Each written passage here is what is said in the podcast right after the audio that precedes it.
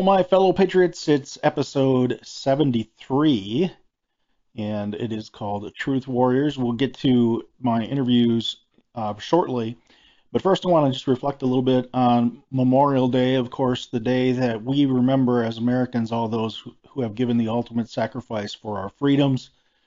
And I just wanted to mention that, uh, you know, we are characterized, those of us that are on the right, are characterized as warmongers and uh, uh, colonists and imperialists and all kinds of nasty names that when you look at the truth, anybody who is and on the right today, the great majority of people lean more towards isolationism, which I don't personally believe is the answer either. But uh, you look at President Trump, who never got credit for the Middle East peace peace deals that he came to between Israel and several uh, Arab countries.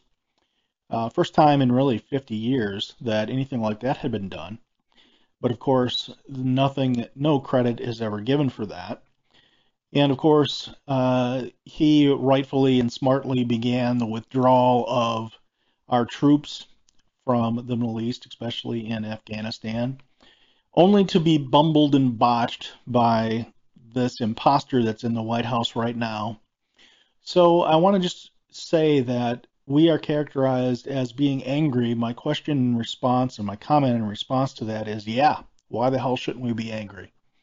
13, 13 soldiers died that wouldn't have had to die. Americans uh, got left behind by this this imposter who also left behind 85 to 87 billion, depending on who you listen to, dollars worth of equipment, including firearms, but also up to you know uh, uh, helicopters and trucks and and so many things. And I would say that when America looks back these days on the wars that have been fought, the sacrifices that have been made for our freedom, we should be more than angry and I, I'm not saying we should get violent, but people should have by now, and hopefully this includes you, have gotten up and decided how they are going to make a difference and how they're going to participate in taking our country back. So, as we go through our episode today, and I have two interviews. The first one with Ohio Brett, who is a very high energy uh, Christian man who who is also a very effective public speaker. We're going to get to him. And then I have Dr. Bill Warner coming back, and we're going to continue our series on Islam called Eye on Islam. We're going to talk about uh, statistics and some research that he's done uh, in relation to Islam and in some of the data in relation to the Islam Islam versus Christianity. So that's very interesting. Now we're going to also put uh, sprinkle in some some some videos that that I like.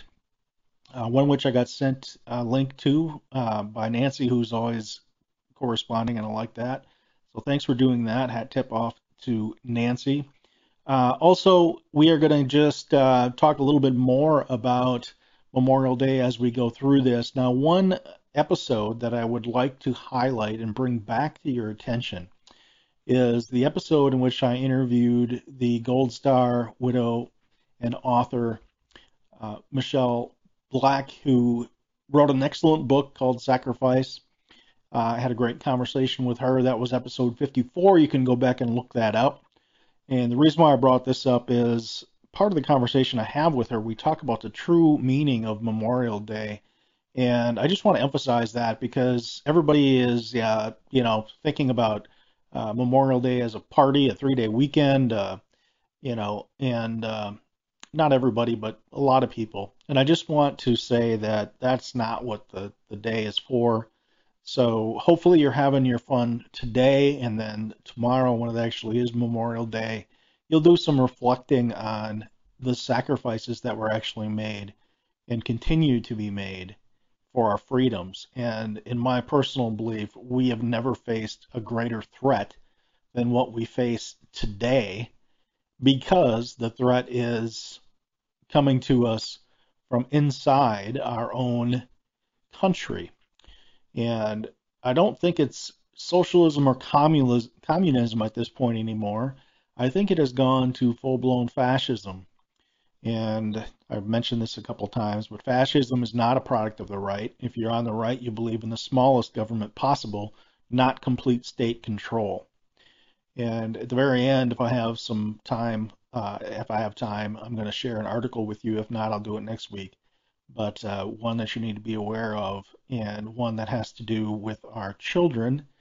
Um, if not, I'll do it next week. So uh, I wanted to share the first video that I have, which is a speech that uh, Ronald Reagan had made, and uh, it it really is a good speech for Memorial Day.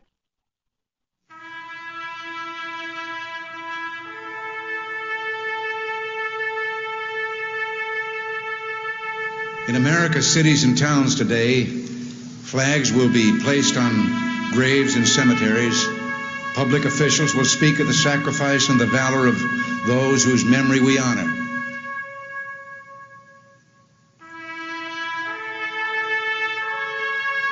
I have no illusions about what little I can add now to the silent testimony of those who gave their lives willingly for their country. Words are even more feeble on this Memorial Day. For the sight before us is that of a strong and good nation that stands in silence and remembers those who were loved and who, in return, loved their countrymen enough to die for them.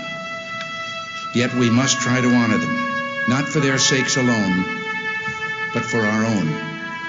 And if words cannot repay the debt we owe these men, surely with our actions, we must strive to keep faith with them and with a vision that led them to battle and a final sacrifice. Our first obligation to them and ourselves is plain enough. The United States and the freedom for which it stands, the freedom for which they died, must endure and prosper. Their lives remind us that freedom is not bought cheaply. It has a cost. It imposes a burden. And just as they whom we commemorate were willing to sacrifice, so too must we, in a less final, less heroic way, be willing to give of ourselves. Each died for a cause he considered more important than his own life. Well, they didn't volunteer to die. They volunteered to defend values for which men have always been willing to die if need be. The values which make up what we call civilization.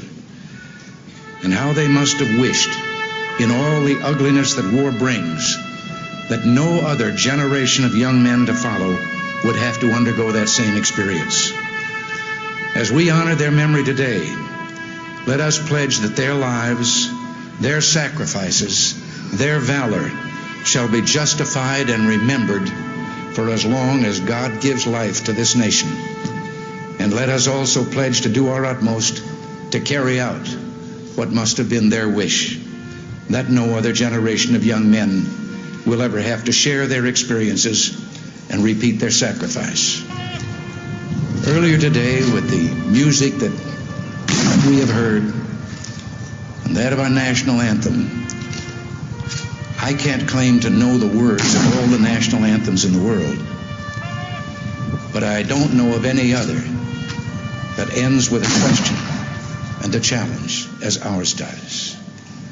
Does that flag still wave Or the land of the free and the home of the brave? That is what we must do.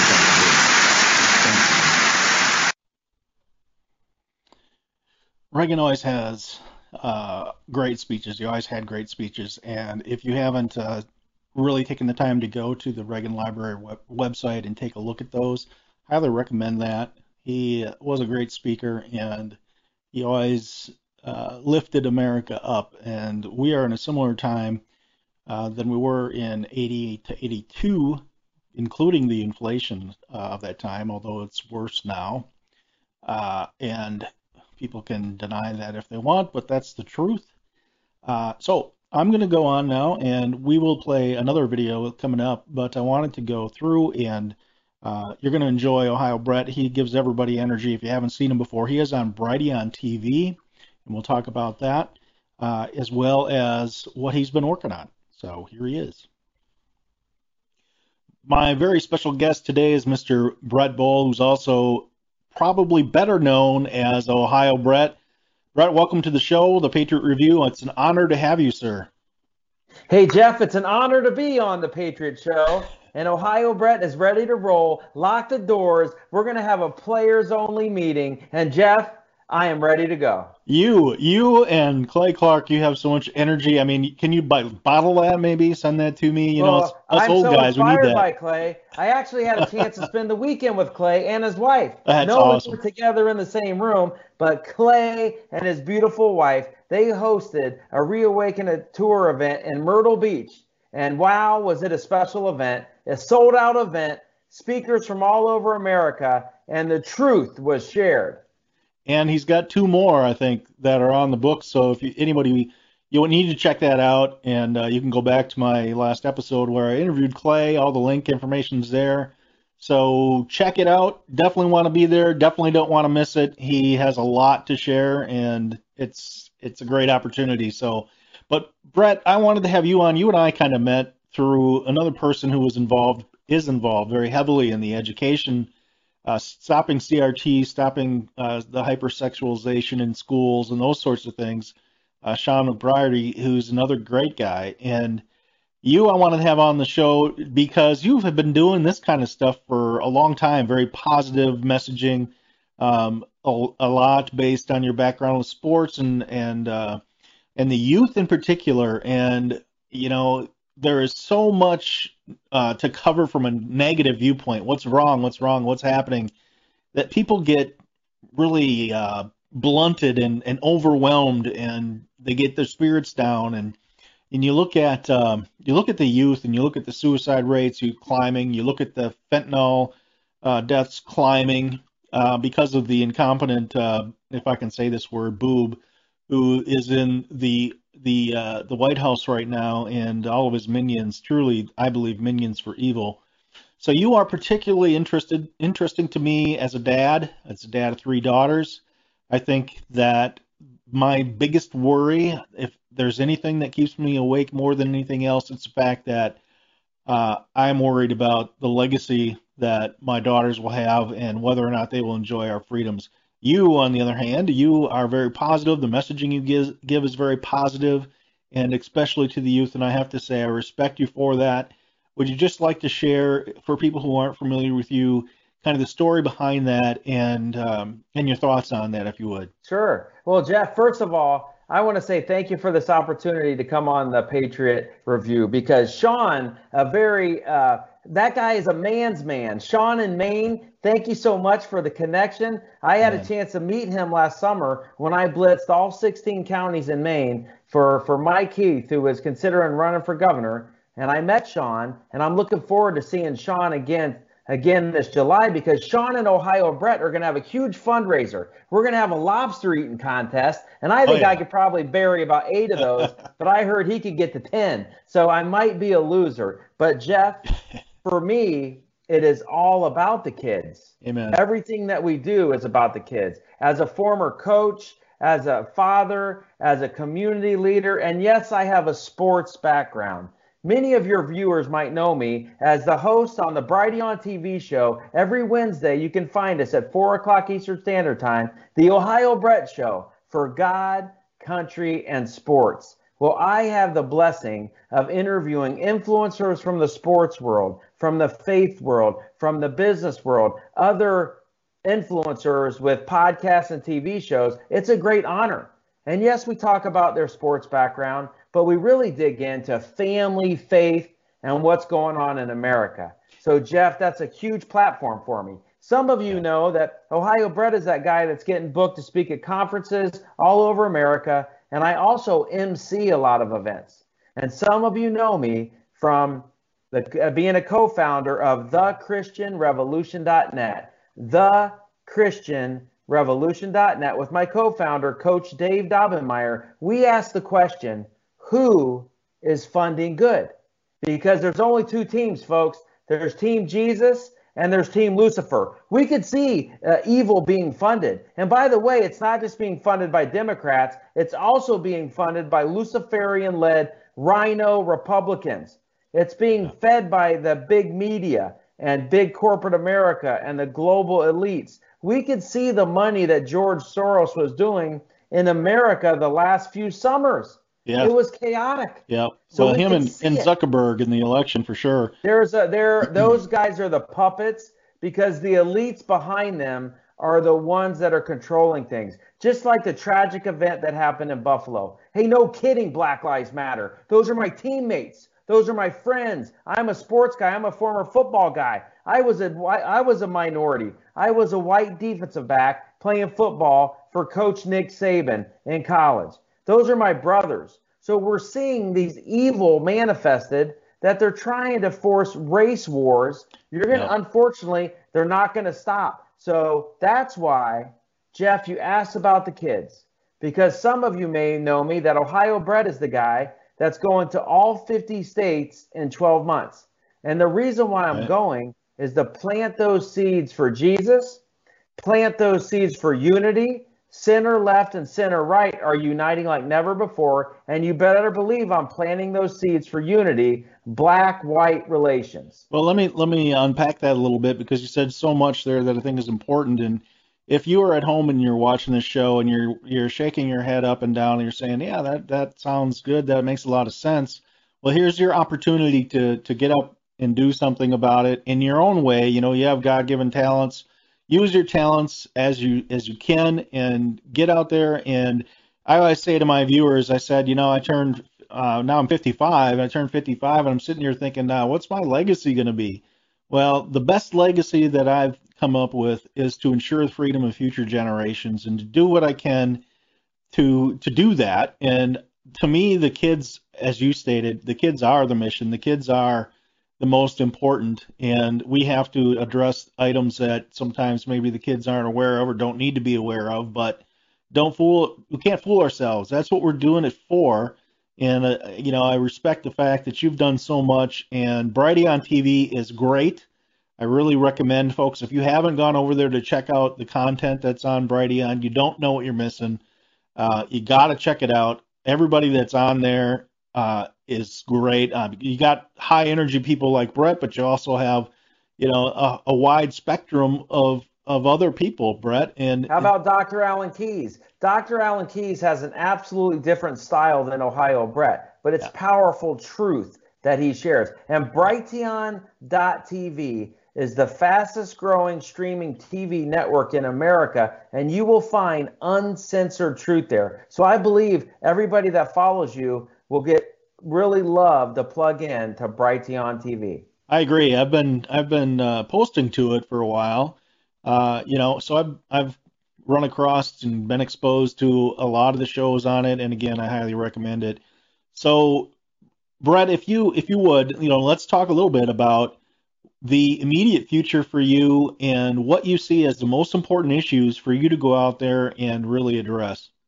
So, first of all, you already talked about your three beautiful daughters, and you're living a life, Jeff, that you're just teaching them the right things to do. So when they get older, they will know what to do. That's Proverbs 22 6. And for me, that's what it's all about, folks. If you hear me speak at a conference or MC or, or on my TV show, you will know that in sports, we know there's fundamentals in all sports. Whether it's tennis and the proper way to hit a backhand or serve, or golf, the way you grip the club and all the fundamentals of the different shots that you can hit. And in football, whether you're an offensive lineman, a quarterback, a wide receiver, or a defensive back, we have key fundamentals that coaches teach us. That's why it's called practice. We get to practice all the time. Well, the fundamentals, if you really want to have a, a powerful personal relationship with our Heavenly Father and His Son, Jesus Christ, fundamental number one, you got to read. You got to read daily and don't make any excuses. You're lying to yourself if you can't find time to read one verse a day or one Proverbs a day or a Psalm a day. Or do what I do start in Genesis, read four pages a day, crank through the book of Revelation, and then start over in Genesis again. That's what I do. I'm in the book of Numbers right now, and Jeff, it is popping off the page. So I always want to start there. And I want to challenge all the men because as I'm traveling America, I've already got 27 states in. I have 23 more to go. It's going to be a very busy June, July, and August. Uh, September 1st is my deadline. So everywhere I go, I see the mama bears coming out like never before. My question is, where in the world are the men? And right. a lot of these men, unfortunately, Jeff, they drive by these churches or they see these feminine leaders, these cafe mocha sipping, that's uh, part of the problem. Jeans, shirts hanging out, um, weak leaders in the pulpit. What is a man's man? Like Sean, our stud from Maine, he's a man's man. What is a man's man gonna? What's that little weasel, little feminine weasel in the pulpit well, who doesn't even share the real truth? Well, Brett, I'm not trying to beat up. Yeah, well, you know the the answer to that, the the tr- the truth of that is that the man's man has been under attack since the 1960s. Paternalism has been under attack. You have male tox- toxicity, and it's all a bunch of crap that the far left feminists uh, yes. have really hammered on and destroyed families by destroying destroying uh, paternalism. And you know, well, I would Jeff, say quite and I frankly agree 100%. that Jeff, I want to. I don't want to interrupt you. This is your show, and I'm so thankful to be on. That's and. Jeff, I got to get excited about that because you're darn right. The the leftists are doing it, but I have equal anger for the Republican RINOs Agreed. that allow it to happen. I lump them into the uniparty. You have you have It's Democrats, fascists, and and the the RINOs, and all they want to do, they've been corrupted. They're evil. They want more power. They want more money. They don't care who they hurt. There are a few people that uh, are good in the Republican Party, in my opinion, you know, and I respect those people. But I'm like you, I have far less respect for those people that claim they're Republicans and that you know they would support the the center right or you know even the the right in this country. And the leftists like to say, oh, the the people on the right wing they've gone so far, they're fascist. They've gone so far right and they've changed so much. And I sit there and I say to that, really, we've changed. Let's see, what issues have we changed on? Let's see, uh, fiscal responsibility. No, that didn't change. Let's see, uh, Yes. pro-life. No, that didn't change. You know, you go through your list, then you talk about the the liberals, and you think, well, let's see about that. Uh, we're going to take your business away. We're going to shut it down. We're going to uh, tell you what you can and can't say. We're going to censor you. Uh, we're going to destroy religion. We're going to destroy men. Uh, what else are we going to? Do? Oh yeah, we're going to say that abortion's okay, and if you're in Colorado or California, we're going to put a bill on the table that says we can kill a baby up to 30 days after they're born. It's Huh. pure evil, Jeff. Which It's pure parties? evil. Which party's who- changed?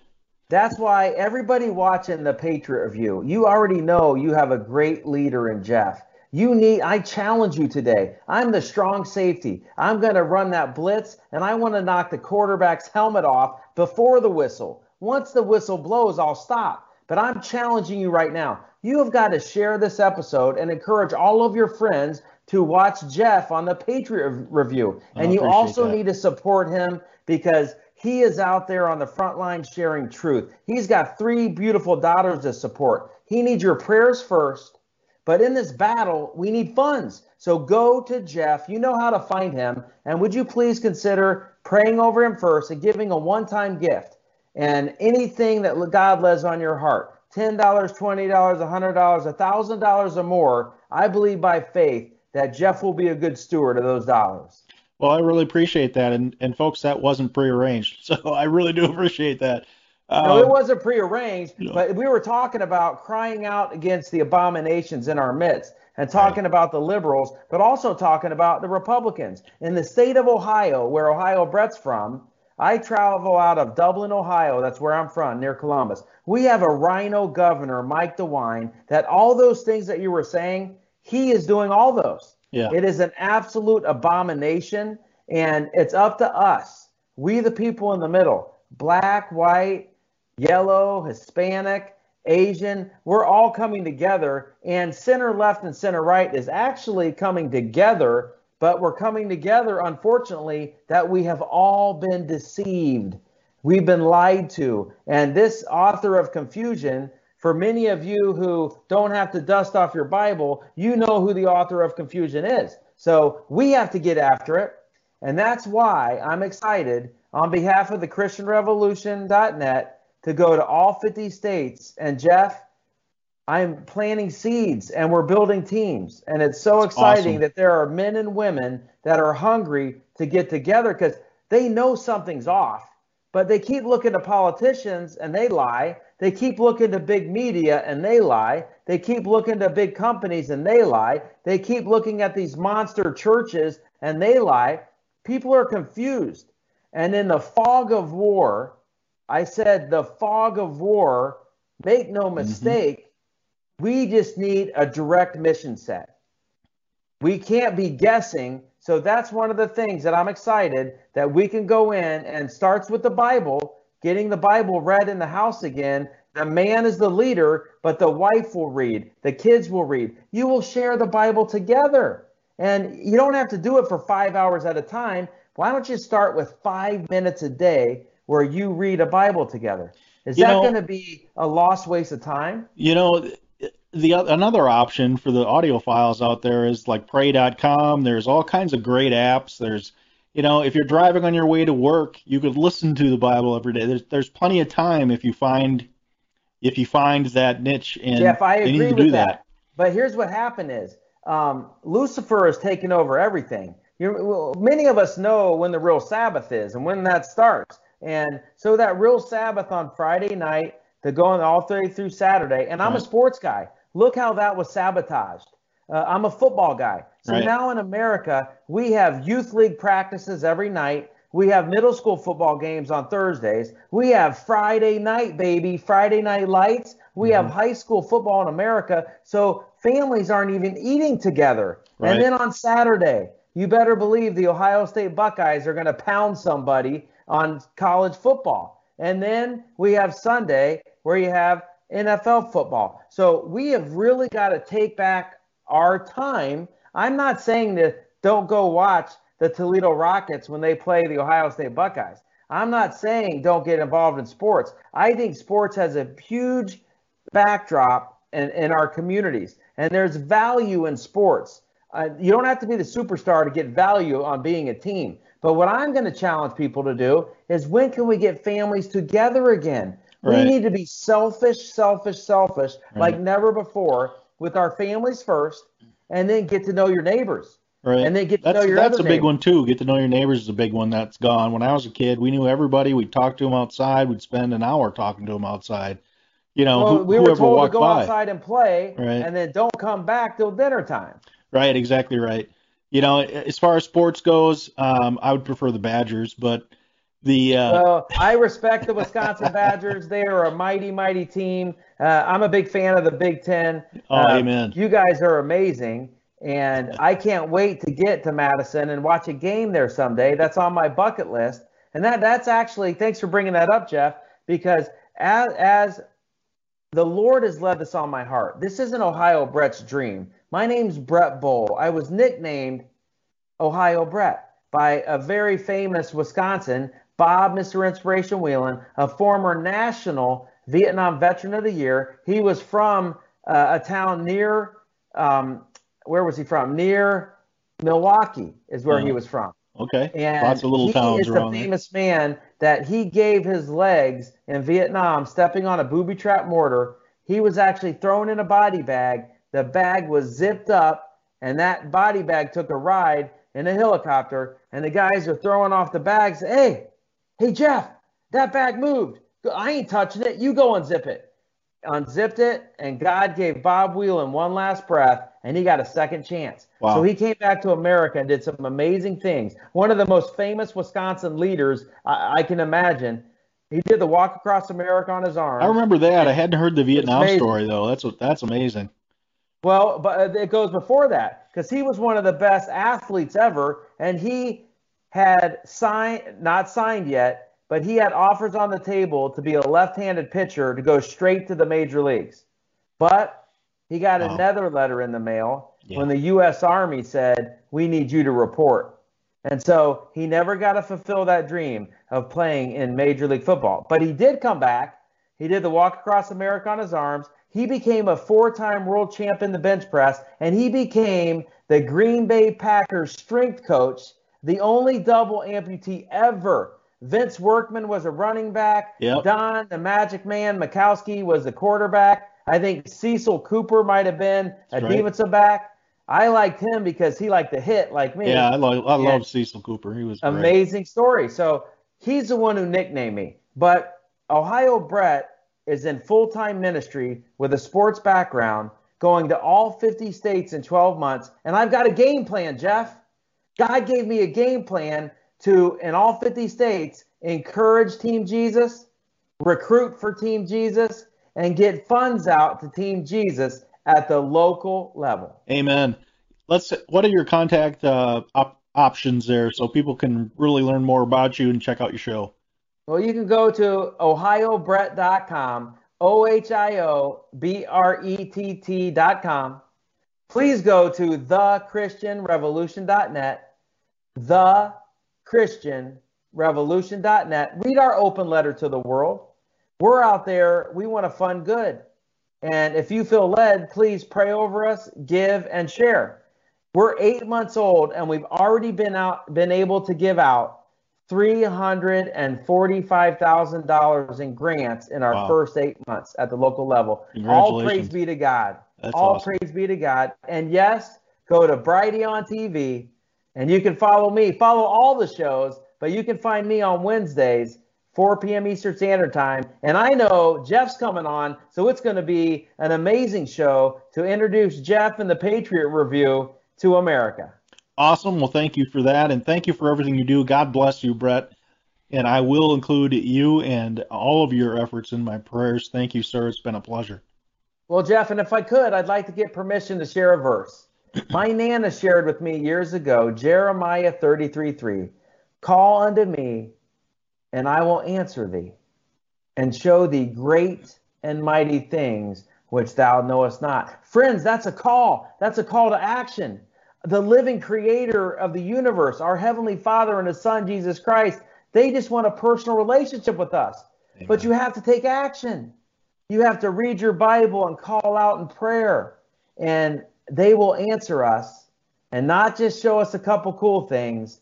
They will show the dreamer great and mighty things that we can't even imagine. Jeff, it's been an honor for Ohio Brett to be on the Patriot Review. God bless you, and God bless all of your audience. Amen. Thank you, sir. It's been a great pleasure. We'll talk again soon, I'm sure.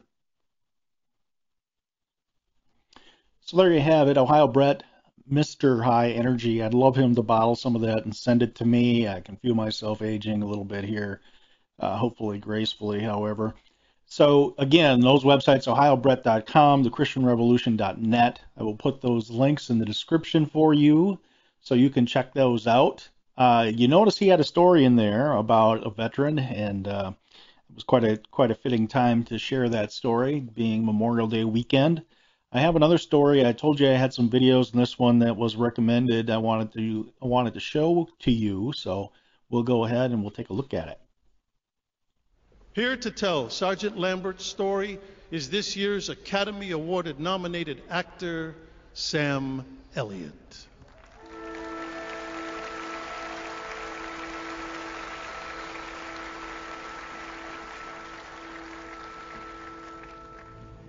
We were headed to Omaha Beach, and I was glad. After all the fighting in Africa and Sicily, I just wanted to get this war over with. It was daylight on the 6th. I went up on deck and found my brother Bill there. We talked about our chances and what our parents would think. About 6 a.m., the signal came to go to stations. My brother and I promised whoever survived would take care of the other's family. And we shook hands and went our separate ways. I climbed down the nets and got into the Higgins boat with my unit. On the way in, we could hear the battleships firing and see our big, see the big shells landing ahead of us. Guys were getting sick and vomiting from the choppy water and the diesel fumes. As we got in closer, the Germans had a bird's eye view of us coming in. We picked up machine gun fire. The bullets clanged against the metal ramp of the boat like hail. Then the big 88s on the hill opened up. Every time a shell whistled overhead, all you could hear was the sound of a banshee screaming. Boats around us were burning. I saw men on fire. Even their shoes were on fire. Dead and wounded were floating in the water. We had orders not to stop and pick anyone up. I told my men when the ramp drops, hit the water hard and keep as low as you can to dodge the bullets. We sank up over our heads. That was the last time I saw most of them. 31 men jumped off that boat. Just seven of them made it to the beach. The only cover was a block of concrete the Germans had failed to clear. That's where I set up a collection point for the casualties. Medics were trained not to dig in. We were there to see the troops and for them to see us. I detailed Corporal Raymond Lepore to hunker down and treat the men while I brought in the injured. Ray and I had been together since 39. I knew I could count on him. It was total confusion. Shells exploding, boats blowing up, people yelling because they couldn't hear anything, machine gun bullets hitting the water all around you, the roar of the boats coming in. It's like you're all alone in a world of a million people because you're concentrating on what you have to do. Hadn't gone far when I felt a bullet go through my right arm. I just kept going. I was thinking of only one thing getting to the men who needed me. There was a soldier laying right on the edge of the water. One arm was almost shot off. Every time a wave would come in, that arm would be pulled back out to sea, and he'd try to reach out for it. The first thing you're supposed to do is keep a wounded man from going into shock. But he was too far gone. Nothing I could do for him. He died in my arms. I was on my way to treat another soldier when a piece of shrapnel the size of my hand tore a hole in my left thigh. I put a tourniquet on it, gave myself a shot of morphine, and went back to work. You did the job you were trained to do. If you didn't, you died. I could feel my right arm going numb from the first bullet. Saw a guy struggling in chest deep water. Grabbed him with my good arm just as a Higgins boat rolled in and dropped its ramp. The ramp hit me right in the back, crushed two vertebrae, and pushed us both to the bottom. That's when I started talking to the one guy I knew could help me. I said, God, I've asked you many times, but just give me another chance. Let me save one more person. And for some reason, that boat raised its ramp and backed out. Somehow I managed to drag his boat to safety. I told Corporal Lepore he'd have to take my place. He stood up, and then he just collapsed against my shoulder. His helmet fell off, and I saw the hole right in the center. Everything went black after that. The next thing I knew, I was on a boat going back to England. A Navy doctor looked at my dog tags and he told me, We have another Lambert here. My brother's Bill's stretcher was put right next to mine on the dock at Weymouth. He'd been on the beach with G Company. We went to the hospital in the same ambulance. When I woke up, he was on the cot next to me. He looked over and said, What are you doing here?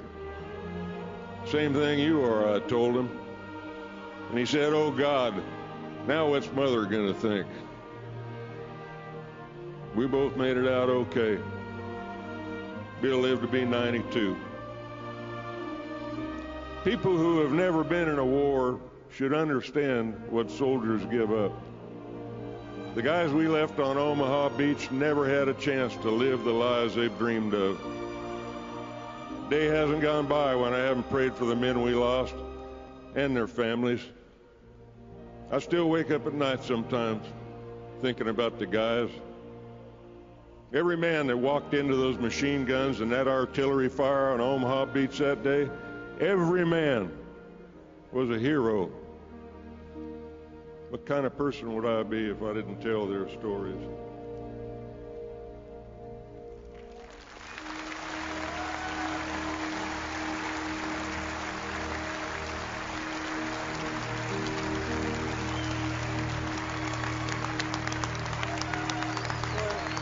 An honor. Such an honor, sir. Tell your story. God bless you. So very well told.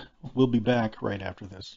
Our world is full of electromagnetic fields that, even though we can't see them, are affecting our bodies, our sleep, and even our ability to think clearly. The advent of 5G is only making this worse. There is an answer. Visit Fix the World by clicking the link in the Patriot Review show description below to view natural products that can actually protect you from EMF and 5G and even improve your sleep. Skeptical? Get the free Dangers of EMF Radiation ebook free by clicking on its direct link, also in the show description. You can also learn more by watching episode 62 of the Patriot Review. Hey Patriots, you can save up to 66% at mypillow.com when you use the code TPR. That stands for the Patriot Review. That's TPR or call 800 519 9927. That's 800 519 9927. I use these products myself. I can tell you they are the best quality bar none.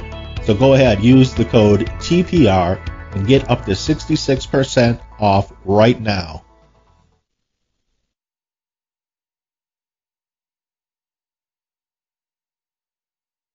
I, I just don't even know why there aren't uprisings all over the country. Maybe there will be.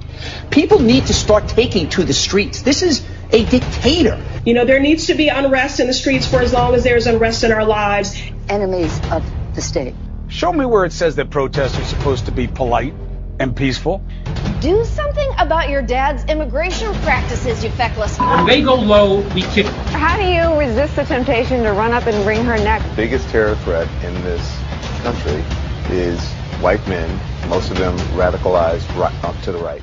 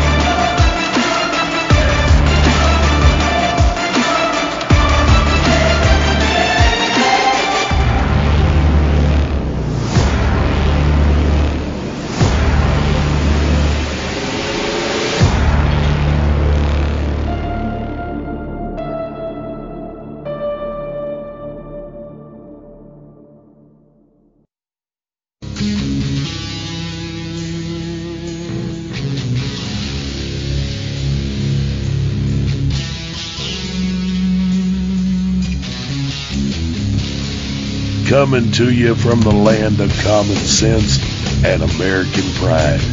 Not a unicorn or rainbow in sight. Welcome back to the Patriot Review with Jeff Wagner.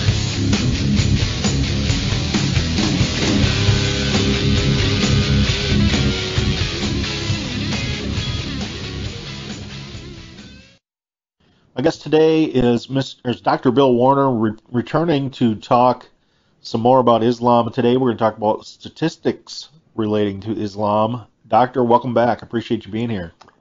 Glad to be here. So when you say statistical Islam, what exactly does that mean? What what should our viewers understand about that? Well, first off, we need to start off with the fact that I'm a scientist and that I was fortunate enough to never study Islam in a university. Now, that may sound like uh, an odd thing to say, but if you learn Islam in the university, you learn the apologist point of view. So I started out, and all I did was to read the Quran, and the Quran led me to the Sirah. Here's a statistic there are 89 verses in the Quran which say that every Muslim is to imitate exactly what Muhammad did. So, a consequence, after you read the Quran, you have to read Muhammad's life. And that gives you the context. So, I started just reading, and I would, for instance, I had on my desk a copy of the Sirah, the Bhagavad Muhammad, had a copy of the Hadith by Bukhari, and I had a Quran. Uh huh. Well, it was very obvious, just looking at them, that the Quran was very small and the, the material about Muhammad, the Hadith, and the Sirah were quite large. So I said to myself, being a science type, I said, let's make a chart out of this. So that we made a pie chart, and on it you could see something that stood out. And that's one of the things these statistics do is they make it stand out as to exactly what it is you're doing. So it turns out that Islam, which is Quran, Sirah, Hadith, that's the doctrine of Islam, those three texts. And if it's in there, it's Islam, and if it's not in there, it's not Islam. Okay, so I think what you're saying is that everything we're going to share today, the statistics that we're going to share today, directly relate to those three texts and to and to history. I assume is that correct? Yes, precisely. All right. But now then, I think that's very interesting that the doctrine of Islam is 86% Muhammad and only 14% Allah. Well, this totally turns the world upside down as to what most people think Islam is, because they think Islam is a religion, but it's no Muslim says it's a religion. Instead, what we have is is that it is a complete way of life. So more of a Muslim's life is governed by how Muhammad did things and what he said and did than Allah. And it also, there's another thing. I became interested in a concept that was in the Quran called the kafir, K A F I R, uh-huh. which is an Arabic word which means unbeliever. That's you and me. Yep, I'm a kafir. Uh huh. Well, it turns out when you go through the Quran, the Sirah, and the Hadith, and count up the words, 51% of those words are about the kafir. Well, this is very strange because if you read a Buddhist sutra, for instance, it's about how to be a Buddhist. It's not about condemning and cursing the non Buddhist. Right. And yet that's what the doctrine does. But the statistics make this stand out. And I think that's very important. Uh huh. Absolutely. So what we find is is that the statistics makes things easier to understand. For instance, one of the things it tells you is if you want to learn about Islam, do not start by reading the Quran. You've said that before on here. Let me ask you though, real quick. So when you share these statistics, I think the automatic reaction is going to be, well, the Bible, you know, what is the percentages for the Bible? How do you compare that? Well, let's take one. Okay. Let's take jihad.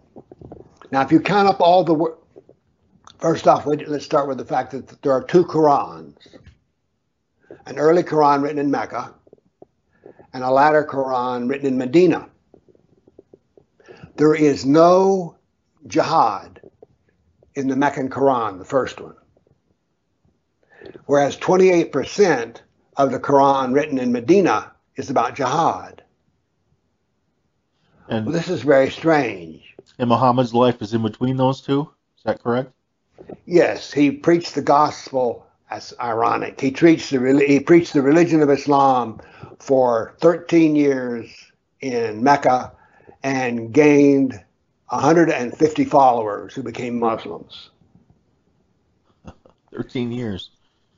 And he went to Medina, where in 10 years' time he converted all the Arabs on the Arabian Peninsula. So what we see here is there are two. So is, is, is Islam the religion of peace? Yes, it is.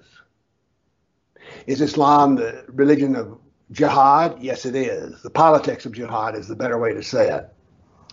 I call this work about the kafir, I call it political Islam because it is not religious Islam. Religious Islam deals with going to hell and are not going to hell, but going to paradise and avoiding hell. So I think this, I think this is imp- this is important to point out. I mean, that's the first thing that hits my mind is so the only thing that changed between the two is it's kind of like you know, people have said Islam needs to go through a reformation like Christianity did in order to change its direction. But the truth is that, in a sense, it already did through the worldview of Muhammad, who who implanted his hatreds, his biases, his his um, attacking and chastising the non-believer. So, if anything, the reformation that went through Muhammad's eyes was the reverse of Christianity and ended up being a, a political system that included jihad. Right. Okay. Here's another reason you can't reform Islam because this has come up many, many times. Well, let's just re- we reform Christianity was reformed. Let's reform Islam. Right. Well, what is Islam? It's the Quran, perfect, the exact words of God. Well, how do you form? How do you reform perfection? Do you add something or do you take something away? Uh huh. Right. Good point. So, if you add something to it, how could it still be perfect? If you take something away, how could it still be perfect? Then we come to Muhammad's life. The Sunnah of Muhammad is his way of life, and the Sunnah is found in the Hadith, little stories in, about Muhammad, and in the Sirah, his biography. So you were going to mention uh, statistics around. You were starting to talk about jihad. Um, and is there a percentage of time that, or a percentage of verses, or how do you how do you break that down to talk about the content statistically about jihad? Well, like I said, in Mecca, there's no jihad. In Medina, 28% of the Quran is about jihad. So this illustrates a very important point, Jeff, and that is what I call dualism. And this is a contribution. I'm going to toot my own horn here and say all of this statistical analysis, I'm the first person in 1400 years who's done this. Now, one of the reasons for that is we now have electronic processing of data, which means I can I can count how many words are in a chapter. Just look down in the lower left-hand corner of my screen, and it says this many words. Uh huh. So this kind of work had to wait until we had the ability to process data as we do now. I can but, see that. Yeah, that makes sense. But what it what I'm trying to do here is you also see that using these statistics is like an X-ray machine. You can see the the bones of Islam, and one of those principles of Islam is dualism there's always two things that that can be said. 1400 years people have asked this question. Well, which one is the real one? Is the, are the Meccan verses, the peaceful verses, the real Islam, or are the Medinan about jihad the real Islam? And my answer with dualism is they're both Islam. But Bill, they contradict each other. That's because as a Westerner, we use, without even thinking about it, Aristotelian logic and Aristotelian logic if things contradict each other, at least one of them is false. So these statistics allow you to decide where you're going to start studying, where you're going to start studying not with the Quran but with Muhammad's life. It also explains to you. I have I sell a book called The Reconstructed Quran, a simple Quran. And what I did was is I took the Quran, which is a mishmash, and put it in the right time order. How did I know the right time order? Because the verses go along with Muhammad's life, and he was in Medina. Mm-hmm. So we have the fact that all of a sudden we're dealing with facts. We're not dealing with opinions.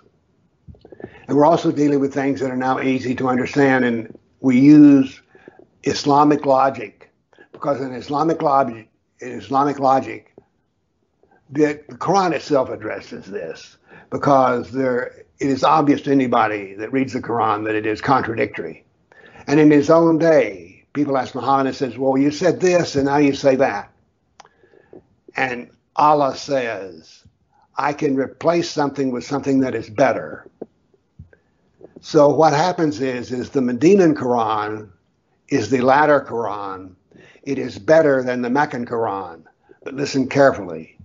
They're both true. Well, Unless that doesn't make sense. That's because you're talking as a Westerner. Yeah. But don't you understand? If Allah is perfection, Yeah. how could it possibly be that the Quran, the earlier verses, are wrong?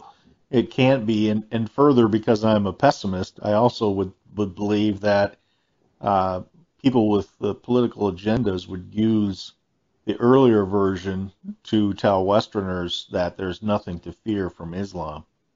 Oh, really? yeah. I suspect that's true. Do you know who tells you the truth about Islam? Jihadist. Right. They tell you the complete truth. As a matter of fact, you might be interested to know you're talking to the only man who has approval from Al Qaeda as to my doctrine. I got a letter one time, email one time from a man who said, I grew up in Denmark. I converted to Islam in prison. I studied Islam under Anwar al-Awlaki, who was a Al Qaeda imam. And he said, he taught me Islam just like you say. So, Jeff, you're talking to the only man who's Al Qaeda approved. Wow. That's really quite amazing. That's really quite amazing. Well, I've had other uh, former Muslims say, no, you got it right. Of course, no Muslim ever says I have it right. Mm-hmm. Nor will they. No, no, they're not going to do. They're not going to do that. One of the things I love about this is, is that if I'm ever arguing or debating with Muslims, when I do things like there are 13 verses in the Quran which state that a Muslim is never the true friend of a kafir. They don't know what to do with that. Yeah. Now they do know this: kafir is the dirtiest word in any language. Allah hates kafirs. Okay, he he makes he makes kafirs simply for the pleasure of burning them in hell. Now, when I refer to myself as a kafir in front of Muslims, they go, "Oh, you're not a kafir." Well, I give you a statistical answer. I do not read Arabic, but I took a transliterated Quran. That is, the, the sounds are spelled out in English alphabet. There are 345 verses in the Quran in which the word kafir means unbeliever. So, therefore, I say that this proves the fact that Allah calls me a kafir, therefore I'm a kafir. But like I say, usually the Muslims, when they refer to kafirs, they say kafir najis, which is filthy kafir. So you can see I use numbers. And once again, when I deal with Muslims, they don't know what to do with these numbers. They don't know there's 345 verses in the Quran in which the word kafir is translated as unbeliever. So I, I love it because of that. Do you have a like a, a short list of all these all these uh, st- statistical facts? Like uh, Yes, of course. I stumbled into this. It was an oddity that I just sort of wrote down some figures in the margins. And then I've read the Quran more than any book I've ever read. I've read it cover to cover at least 10 times, and there was a time in my life, not anymore, when I was generating these figures in which I read it every day. So I became very skilled at noticing things. Like, for instance, the 13 verses that say that a kafir is never the friend. A Muslim is never the friend of a kafir. so is this list published, Bill? Is this part of your Of book? course. And on uh, my website, politicalislam.com, I both sell books and there's also a section which says charts and statistics. So it'd be in that section. Yes. Okay. So I refer everybody again. That's politicalislam.com. You can see it on uh, Dr. Warner's name name bar there. So what other statistics do you think it's important for our viewers to know Well, like to? Glad you asked that question. Let's see what we have here. Ah, let's take Jew hatred. And by the way, I use the term Jew hatred, not anti Semitism. A colleague of mine, Andy Bostom, who is a scholar on Islam, said anti Semitism bill, Semitic just means you speak a language that is related to Arabic. Okay. So that's uh. So it's Jew hatred. Okay. It's not anti-Semitism. All right. So here we go. It turns out that when you come to Jew hatred, in the Meccan Quran, there's very little. Only 1% of the Meccan Quran deals with Jew hatred. That's the first one. 17% of the Quran written in Medina is about Jew hatred. Now, I read Mein Kampf and marked in all the Jew hatred that I could find. And it turns out that under Mein Kampf, we have 7% is Jew hatred. Wow. I Whereas in the Quran, the Sirah, and the Hadith, it's 9.3%. There is more Jew hatred in the Quranic doctrine than there is in Mein Kampf. Wow, that, that blows my mind. Well, you would think it would blow Jews' minds as well. Yeah. However, most of the Jews, particularly liberal Jews, are desperate to not have anything wrong with Islam. They operate from a position of fear.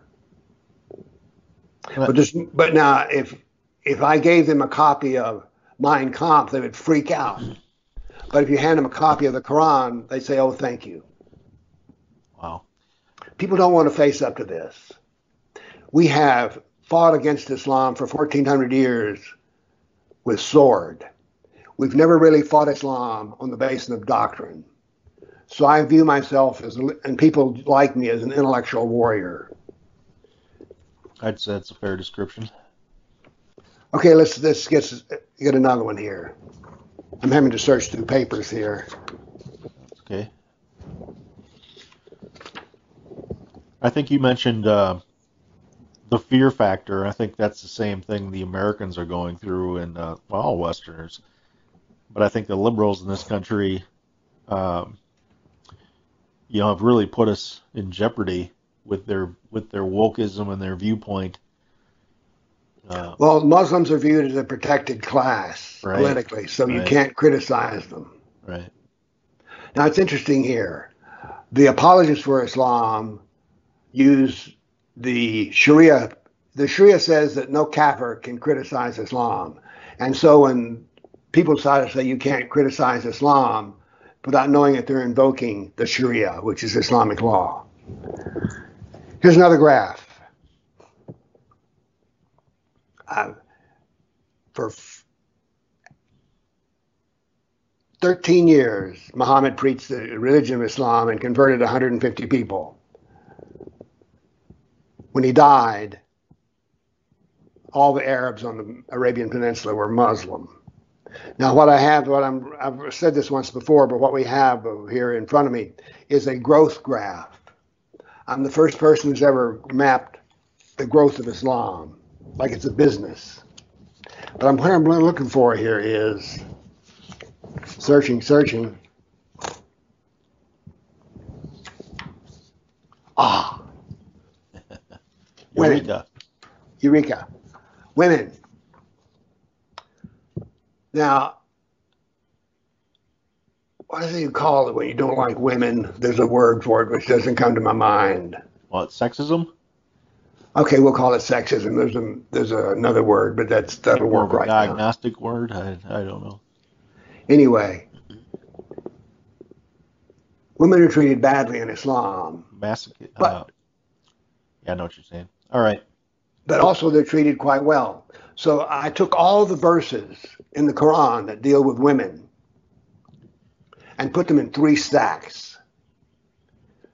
Elevates women, women are equal, and denigrates women. So there's three stacks, three things. Okay. Now there's a fourth category of verses which have nothing to do with doing anything about women, good, bad, or indifferent. They're sort of like furniture or members of a on a play set, but they're not speaking roles. Here we go. In the Quran, 5% of the mentions of women have high status. What is that high status? They're praised as mothers. Then 23% of it they're equal to man. But this equality is on Judgment Day. So a woman will be, a Muslim woman will be judged on by her what she did, just like the ban. Mm-hmm. But when you sign a contract, always read the fine print.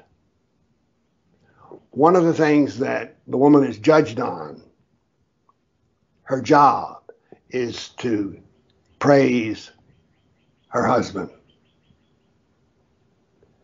So even the, where they're equal, part of it depends on how she deals with her husband. Her husband is still over her. Right. Then, searching here, 71% of the verses in which women have low status. What do I mean by low status? Well, the Quran says it takes two women to equal the testimony of one man in a court of law. I say that denigrates women. I would say so. The oddest one to me I have two daughters. My wife nursed both of them. According to Islam, I should be the one who would tell her, stop nursing the children. At a certain age that you feel appropriate. Yeah, the, what what the hell business out of mine? yeah, right. I mean, right. really, I mean, think about it. Right. I would never tell a woman when to stop nursing a child. I figure that was her business. Right. So I say that denigrates women. I would say so. Then there's the beating. Ah, Surah 4, women, third verse 34. You're allowed to beat your wife. I think the word you were looking for was misogynistic. Yes, thank you. Uh-huh. It, so, but let's, let's answer the question. Does Islam treat women well? Yes, it does. Does Islam denigrate women? Yes, it does. This is once again is dualism.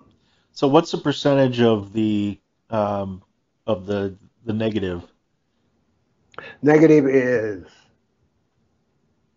eighty. I'm sorry, seventy-one percent. So I'd have to ask any woman, would you want to be in a marriage where you're treated very poorly 71% of the time? So why would any woman convert to Islam? Because the answer is definitely no, I would think. Actually, there are women who deliberately convert to Islam, and I'll tell you why. Yeah. Now, this is my personal theory. If you're a woman in today's world, it is difficult to find a man who will be a husband and not cheat on you and, and bring home a paycheck. Particularly if you're a black woman. But if you become a, if you're a woman and you convert to Islam, you'll get a, you'll get a husband almost as soon as you want one. So that's one reason that they convert is because they can get a husband. Yeah. The other thing is when you convert to Islam, you're a member of a club. You belong somewhere. You belong somewhere. Mm-hmm. And one of the things that Islam has is a very strong sense of community. There's some things about Islam that I like. One of them is strong community. I like that. Now I don't want to I don't want to step on and go by your your comments too fast here. Before anybody who's watching, you know, gets uh, bent out of shape and and calls you a racist for your comments about especially black women, that is based on factual data that more than 70% of the of the homes in black society, the the male, the father is nowhere to be seen, and um, so that's that's not a racist comment at all. That's based on what we're experiencing. Oh, I tell you who's told me this is are black women. Right, right. A black woman was talking to me. She says, I hate it when I see a black man marry a white woman because usually the black man that marries a white woman is, say, an accountant or someone really good. And she says, there's just not enough decent black men. Now, you can call me a racist if you want to, but I'm quoting a black woman. Yeah, I don't I don't think you are, but I do think this, and it's it's it's encouraging to see that uh, more and more blacks are are returning to, you know, the uh, the, principles of the United States, and they're forming they're more nationalist now, popular national populist and stuff. That's a completely different subject, but I but I I think that that is over the over the hump, so to speak, and and hopefully improving, but. So we've very interesting now. We've talked about uh, jihad, which to me is always the most concerning, and we've Oh, talked- let me, throw, let me give you some statistics on jihad. okay, go ahead. He said excitedly. Muslims say, oh, well, there's two kinds of jihad. There's the real jihad, and the real jihad is doing well for others. It's a struggle. The other jihad is jihad of the sword. So I said, okay, let's talk about jihad. I took this the hadith out of Bukhari. Counted them up. Out of all the things, the hadith that deal with jihad, 2% of them deal with Islam as jihad as self improvement or worship, are doing some difficult spiritual practice. 2%. Wow. 98% are about jihad of the sword. So is this so is jihad peaceful struggle? Yes it is, 2%. Is it killing kafirs? Yes it is, 98%. Do you see how these this way of speaking is very different? Mm-hmm. So you're not left with arguing well, which one's the real one. They're both real. Right. Two things can be true at the same time. Even if they contradict each other. Right. And that is the biggest the strength of Islam is in dualism because everybody's heard good things about Islam. And so they figure, well, if the good things are true, the bad things cannot be true. Mm-hmm. That's because you're thinking like a Westerner. In Islam, they can both be true, the good and the bad. You know, I would think that I would I would uh, say that's because you're thinking as a modern Westerner. Even even as close as World War II, it seems to me, and my belief is is that Americans tended more to base things on people's actions. You know, they didn't. I think it's shown by some of even some of the mistakes we made, like the Japanese Americans who got put into camps. You know, we based those action we based that on do on the actions we saw in Pearl Harbor. Uh, you know, so uh, at that point in time, maybe we were a little bit too far that way, and and that resulted in that piece of history. But um, don't you think Americans have kind of lost that, looking at actions and, and just saying, yep, that is exactly what it appears to be? At 81 years of age, I do not recognize the country I live in now. Uh huh. That's that, that. I believe that 100%. I never thought that we'd be where we're at. No. I mean, I just can't I never thought we'd argue about what a woman was. no kidding. Can't answer that question. Or testify before Congress that men can have babies and have abortions, um, which happened this week. Another oh, thing, really? I missed that. Yeah. And another thing that happened this week was over in Africa. You know, more killing of Christians. Meanwhile, our president is talking about the persecution of Muslims. And uh, you know, there's headline after headline, example after example of, of Christians being killed, and no one says a word about it. Uh, Let me give you a stat. I bet you've never interviewed a guest who qu- quoted so many numbers. Uh, I don't think so, actually. I became interested in how many people have died in jihad. Now, this is a reasonable question to ask. You can answer this question how many people did Stalin kill? How many people did Mao Zedong kill? How many people did Cho, not Chou Enlai, Pol Pot? But no one, I, I, can, I can tell you how many Jews that Hitler killed. But no one can tell you how many, not even Christians can tell you how many Christians were killed. Here's how it breaks down 60 million Christians over 1,400 years, 80 million Hindus, 10 million Buddhists, and 120 million Africans. I call those the tears of jihad. Wow. And what's tragic to me is that no one seems to know these figures, nor are they interested in them. Yeah, that that right there is the most stunning thing I've heard about about really the destruction that Islam brings to the world. I've never heard that before. That's that's you you blow my mind twice, and that is scary because I don't have much left. So I appreciate that. I've stood in churches and asked three questions. What's that? How many Muslims has this congregation converted? What do you do to support the Christians in the Middle East and Africa? And what powerful people have you offended?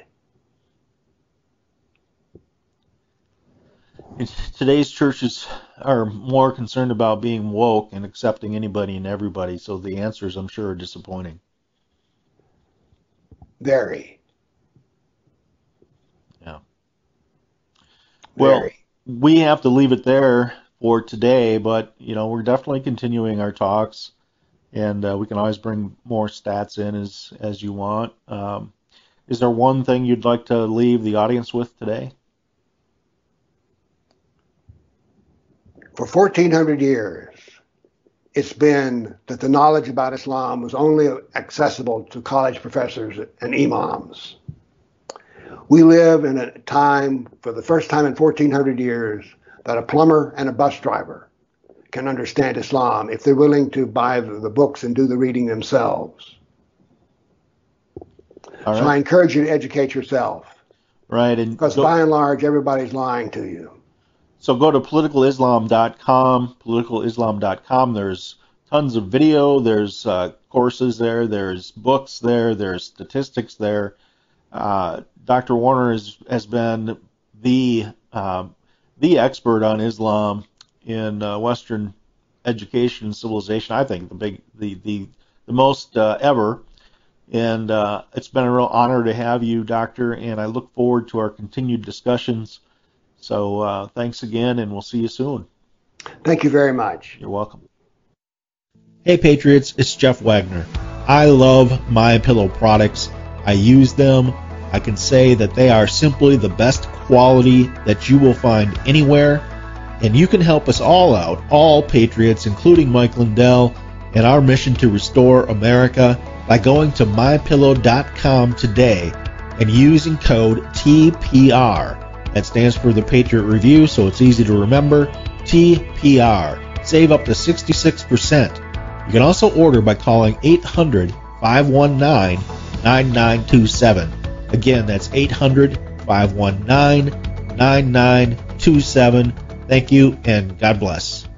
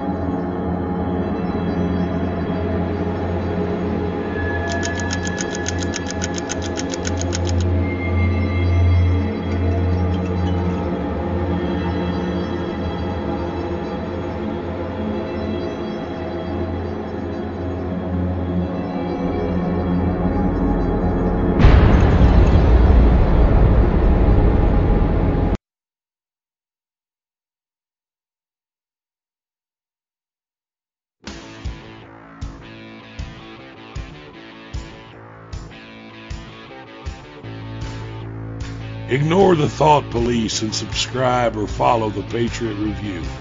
It's your patriotic duty.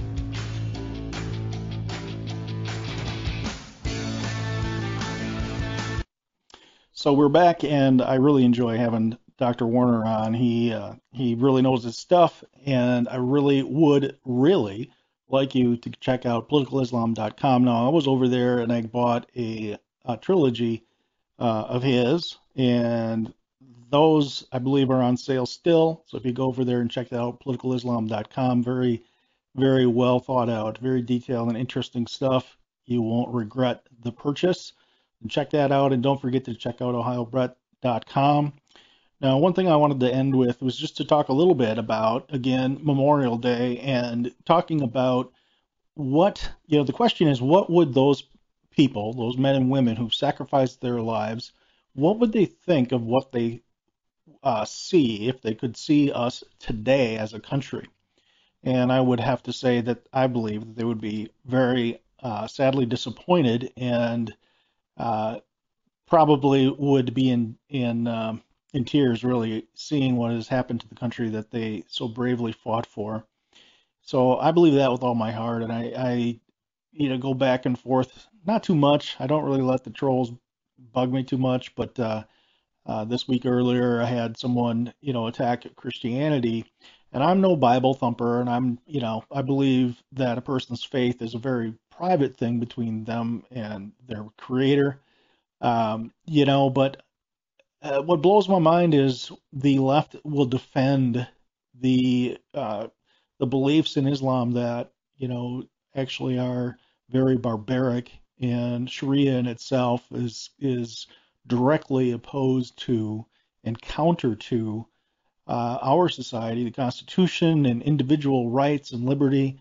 Uh, you know, and they will stand to defend that, and they will instead tear down the Judeo-Christian value set, which you know they believe it's outdated, and and to me those values, you know, treat others as you would like to be treated yourself, and thou shalt not kill, and you know basically the Ten Commandments and and the, the Judeo-Christian values that our country were founded on.